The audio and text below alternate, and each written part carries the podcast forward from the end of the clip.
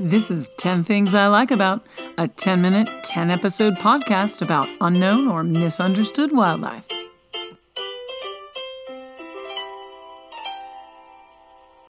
Welcome to the pilot episode of 10 Things I Like About. This is a podcast about misunderstood or unknown creatures in nature.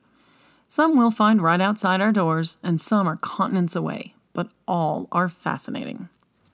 Just a bit about my background.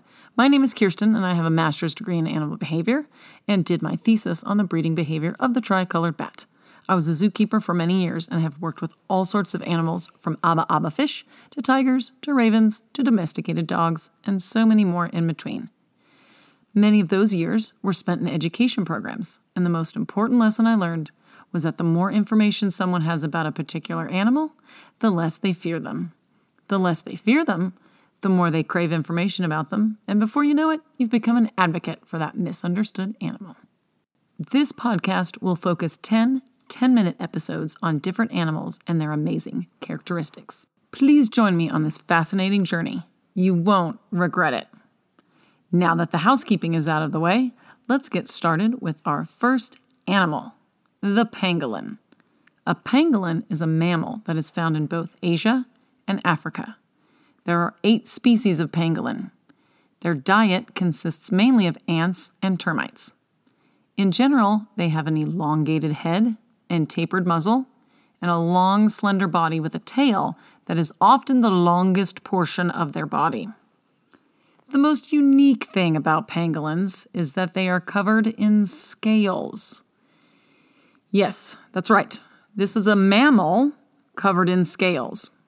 They look like living, breathing artichokes. I'm not kidding you. It's the only mammal on the planet that is actually covered in scales. For those of you who remember grade school, one of the key characteristics of mammals is that they are covered in fur, or at least have some sort of hair on their body. So, how is this a mammal if it's covered in scales? Excellent question, everyone. The scales are made of keratin, which, here we go, is the fibrous protein that is the main structure of, you guessed it, hair. These scales are similar to our fingernails, but much, much thicker. The scales of a pangolin make up almost 20% of their total body weight. That's quite a lot of hair. Can you imagine having so much hair on your body that it equals 20% of your body weight? Talking about a Rapunzel moment here, folks. As an aside, pangolins also follow the other three tenets of mammals, which are giving live birth, and pangolin babies are some of the cutest babies on the planet. They do nurse their young with milk that they produce themselves, and they are endothermic, which means they're warm blooded. Their scales grow directly out of the skin and are anchored at the base of the scale into the skin. They grow from the base and they wear away at the ends, so just like our fingernails. As pangolins dig through dirt or climb through trees, the scales are filed down or chipped. The scales do grow continuously through the pangolin's life and can be shed and replaced as the pangolin ages. Pangolins are covered from nose to tail by these scales, with the exception of their underbelly and the inner surfaces of their legs, and that is covered with, you guessed it, hair. A great way to tell the difference between Asian and African pangolins is to look for the sparse bristle hairs that stick out between the Asian pangolin scales. African species of pangolins don't have the hair that stick out in between the scales. Now, pangolin scales can come in many different colors depending on the species, because as before, I did mention there are eight different species. They can vary in color from kind of a tannish light brown to a dark brown to an olive to a black. So, a lot of different ranges there.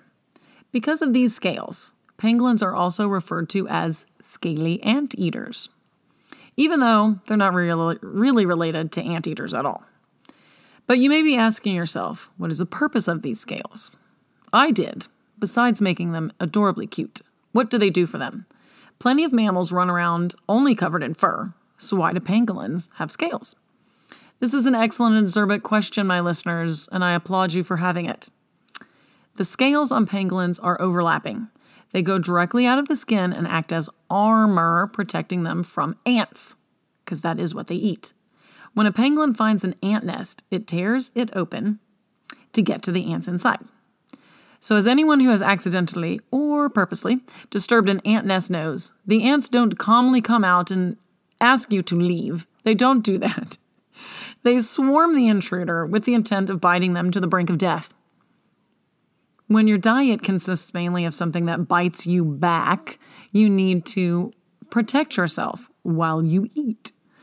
So, enter overlapping scales made of tough keratin. The ants cannot bite through the thick keratin scales, and the overlapping structure prevents the ants from actually wiggling down in there and getting to the pangolin's vulnerable skin. The size of the scales varies depending on the species, from just under 2 centimeters on the white bellied tree pangolin to almost 12 centimeters on the giant ground pangolin. The shape will also vary depending on the species and where the scale is found on the body. Most look like little clam shells, while some look like human fingernails. This is nature at its best, but it's not the only reason for the scale armor. Pangolins in both Asia and Africa have to worry about predators that do not want to pass them up as what they think might be an easy meal. But a pangolin is far from an easy meal. They can curl into a ball so tight that not one millimeter of their soft underbelly is exposed. These scales are extremely thick and slick. It's almost impossible for a predator to bite through them. Only lions, hyenas, and leopards have a chance of getting through the pangolin's defenses, and it's often too much work for them. Filmmakers and scientists have seen a pride of lions give up on opening a pangolin because the difficulty getting them open was just more than they wanted to do once that pangolin was all the way rolled up. So instead of wasting time trying to open that pangolin, they just moved on to something easier to catch. A few minutes after that pride left, the pangolin got up and trotted away unharmed. This armor is so effective at warding off attacks that scientists at the University of California, San Diego are studying why it is so effective in an effort to improve human body armor. The scientists have discovered that the key seems to be in the overlapping structure of the scales and are now focusing on three shapes of scales found on the pangolin.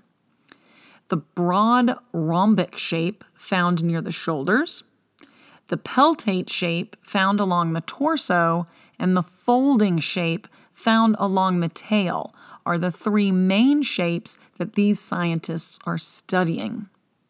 The orientation of the scales is also important. Pangolin scales point backwards from the nose to tail, with the sharp edge exposed. Their next steps in studying pangolin scales is to measure compression, bending, nano scratch, and nano indentation. I really can't wait to see what they find out. The sharp edges of the scales can also make a good weapon, and when a pangolin is threatened, they can wave their tail back and forth using the sharp scales as a pre roll up defense strategy. Many of the scales on pangolins are sharp enough to cut through skin. These hard, overlapping scales that make pangolins look like pine cones are one of their most amazing attributes. But it is also a significant reason for their decline in population. Pangolins have become the most trafficked animals on the black market, and it's mainly due to their scales. Many Asian cultures use their scales in Eastern medicine, believing they can magically cure illnesses, even though they are made up of keratin, which has no medical value. The main countries demanding illegal pangolin scales are China and Vietnam. In 2017, the government of Cameroon burned 80,000 kilograms of confiscated pangolin scales. That's approximately 15,000 dead pangolins. Between the years of 2014 and 2018, 185 tons of scales were confiscated by authorities, an equivalent of 370,000 dead pangolins. All eight species of pangolin are listed as critically endangered, endangered, or vulnerable by the International Union for the Conservation of Nature, more commonly known as the IUCN. Please visit savepangolins.org to find out what you can do to save this unique animal. And join me next week for another 10 minute podcast focusing on another thing I like about pangolins.